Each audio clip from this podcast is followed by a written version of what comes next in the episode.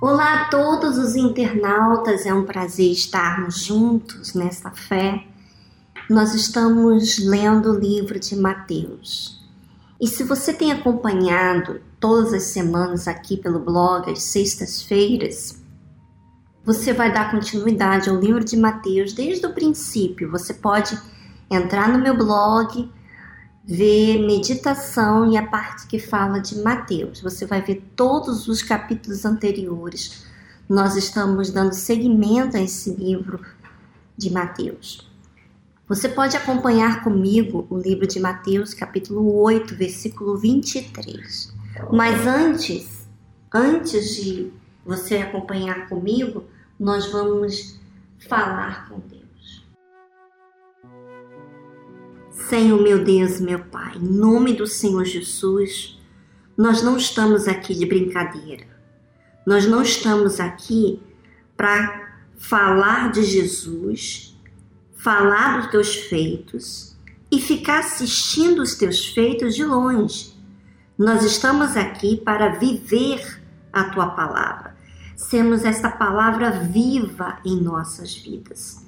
Então, meu Pai, revela para que cada um de nós venhamos a tirar proveito dessa meditação e tomar posse dessa terra e que o Senhor seja glorificado em nome do Senhor Jesus.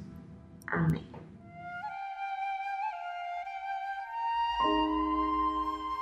Mateus capítulo 8, versículo 23. E entrando ele no barco, seus discípulos o seguiram, e eis que no mar se levantou uma tempestade tão grande que o barco era coberto pelas ondas. Ele, porém, estava dormindo. E os seus discípulos, aproximando-se, o despertaram, dizendo: Senhor, salva-nos, que perecemos. E ele disse-lhe: Por que temeis, homens de pequena fé? Então, levantando-se, repreendeu os ventos e o mar, e seguiu-se uma grande bonança. E aqueles homens se maravilharam, dizendo: Que homem é este, que até os ventos e o mar lhe obedecem?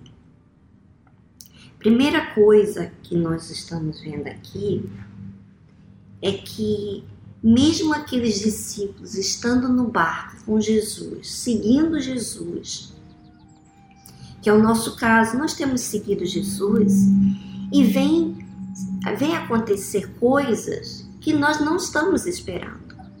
Como diz aí, e eis que no mar se levantou uma tempestade. Ainda que Jesus estivesse naquele barco, estava Jesus ainda naquele barco, com seus discípulos, levanta uma tempestade. Quer dizer, ninguém espera que aconteça uma tempestade com Jesus dentro do barco. É ou não é verdade? Você pensa que sempre está livre de qualquer tormenta porque Jesus está no seu barco.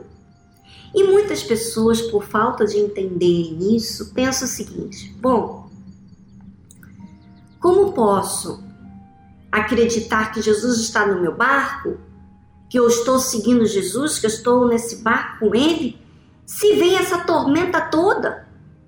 Porque ele está em silêncio, ele não fala nada, e acontece, e está acontecendo essa tempestade toda na minha vida. Olha só o que fala a Bíblia. Tão grande que o barco era coberto pelas ondas. Aquela tempestade era tão grande que imagina você estando nesse barco e as ondas entrar dentro do seu barco por causa de uma tempestade. Jesus está dormindo. Obviamente, minha amiga internauta, com certeza, se você estivesse nesse barco, você diria: ah, eu estaria com medo. Você já entrou no barco e o barco já mexeu tanto por causa da tempestade que você teve medo? Pois é, exatamente o que aconteceu com os discípulos. Veja. Eles estavam com Jesus, Jesus estava dormindo e eles estavam apavorados. E não é isso que acontece às vezes? Você está no barco com Jesus, está seguindo Jesus. E tem uma tempestade enorme que está entrando na sua vida. Já está demais, porque essas ondas estão entrando dentro do barco onde você está. Aquele medo, aquela circunstância, obviamente, quando alguém está sentindo, olha para aquelas circunstâncias e deixa de ser dominado por aquele medo. E veja que Jesus estava no barco e eles estavam com medo dessa grande tempestade. E como dizia aqui, como diz, que Jesus, ele estava dormindo, né? E às vezes as tormentas da vida, você vê silêncio da parte de Deus. E esse silêncio é justamente para conhecer como estamos. Aliás, ele já sabe o que está dentro da gente, mas nem sempre a gente sabe o que está dentro da gente. E quando vem o inesperado, quando vem as tempestades que já está invadindo dentro do nosso barco, então aí se revela realmente como estou com Deus, que tipo de crença eu tenho com Deus, que mesmo seguindo a Ele, o que está acontecendo?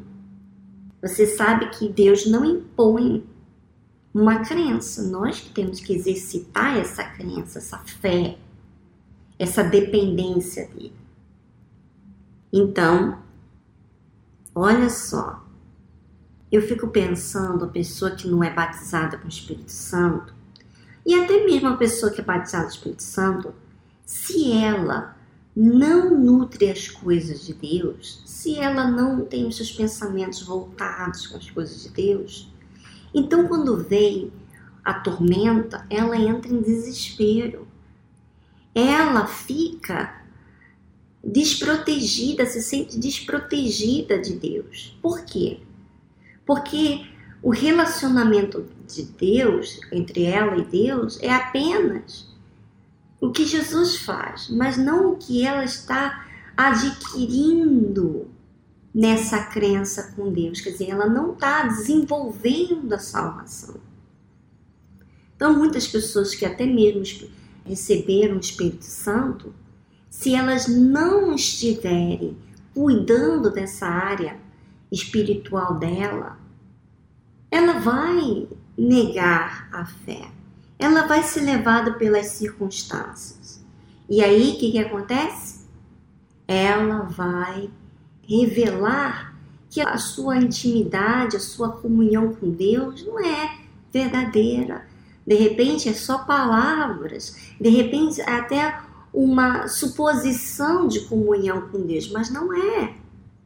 E você, minha amiga, que não é batizado com o Espírito Santo, quando vem essas tormentas, logo você questiona as coisas de Deus, você logo se entrega àquelas circunstâncias, pensa que Deus já não existe, e Deus estando ali no seu barco, já mostrou tantas maravilhas para você, mas por causa daquelas ondas que entraram dentro do barco, você deixou ser dominada por aquela dúvida, aquele medo, e os seus discípulos, aproximando-se, o despertaram, dizendo: Senhor, salva-nos, que perecemos. Olha o que acontece, gente. Muitas vezes é o que acontece com muitos que não estão vivendo a fé. Muitos que estão vivendo uma suposta fé, sabe? Uma fé emotiva. Quando vem as robordosas, né? Então aquela casa se destrói, aquele relacionamento não existe. Quer dizer, quando vem as tempestades, aquela casa desmorona. E a mesma coisa quando você, minha amiga, não cria esse momento entre você e Deus, quando você não se relaciona com Ele, quando você não medita, quando você não observa a palavra de Deus e observa a sua vida. Porque a forma em que eu observo a palavra de Deus é a forma que normalmente eu também estou observando a minha vida. Então, se eu não observo a minha vida, eu não vou observar a palavra de Deus. Então, agora, você vê que os discípulos estavam falando que, Senhor, salva-nos, estamos perecendo. Tipo assim, o Senhor não se importa com a gente? Acorda, o Senhor está dormindo, o Senhor tem que tomar as rédeas dessa situação. Minha amiga, quando eu tenho Jesus, eu tenho um compromisso com a fé. Demanda de mim exercitar a fé. E o que Jesus fez? E ele disse-lhes, por que temeis, homens de pequena fé? Olha as palavras do Senhor Jesus. Por que temeis? Você vê que temor, medo, de se sentir inseguro, mesmo Jesus no seu barco, é você ser uma pessoa de pequena fé. É o que Jesus repreendeu a eles. Você vê que Jesus não falou, não sabia, estava dormindo, estava descansando, por que vocês estão me atormentando? Não. Jesus repreendeu a atitude dos discípulos. Então, levantando-se, repreendeu os ventos e o mar, e seguiu-se uma grande bonança. Quer dizer, em vez da gente ser levado pelo medo, olhar como algo impossível, ou que se vê sozinho, sem Deus, temos que usar a fé que Jesus tem ensinado através das suas atitudes, da sua entrega. Nós temos que exercitar, em vez da gente ficar apenas lendo a palavra de Deus e se agradando da palavra de Deus e falando que está forte, a mensagem é bacana e você falando para outras pessoas, quando na realidade, minha amiga, essa palavra é para ser tomada como possuir ela para a sua vida. Quer dizer, você tem que repreender aquilo que faz você ter medo, que faz você ser uma pessoa de pequena fé, que faz você ser frágil na sua fé, que faz você duvidar das coisas de Deus. E mesmo Jesus estando do seu lado, você acredita que ele não se importa com você. Minha amiga internauta, você tem que se levantar. Nós temos que levantar e repreender tudo que nos tem ofuscado, que tem ofuscado a nossa fé, que tem estado um empecilho de sermos sinceros com Deus. Por que não se revoltar contra aquele mal, aqueles ventos e o mar? Se revoltar contra o mal que estava opondo a natureza ali? Por que não? Por que você não repreende esse mal que tem atormentado a sua vida, que tem feito você fraca, que tem feito você insegura, ser uma pessoa sempre inconstante na sua fé?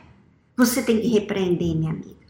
Chega de você ficar falando que a palavra de Deus é forte quando você não tem força na sua vida, na sua fé, de colocar as coisas no seu devido lugar. Minha amiga internauta, eu estou falando para você, mas para mim também. Existem momentos difíceis, vem para todos nós, como a gente acabou de ler daquela casa que já faz alguns dias que foi construída na areia, é aquela que é rápida. Mas aquela que foi construída sobre a rocha, mesmo passando pelas tempestades, aquela casa não foi derrubada. Aquela casa permaneceu.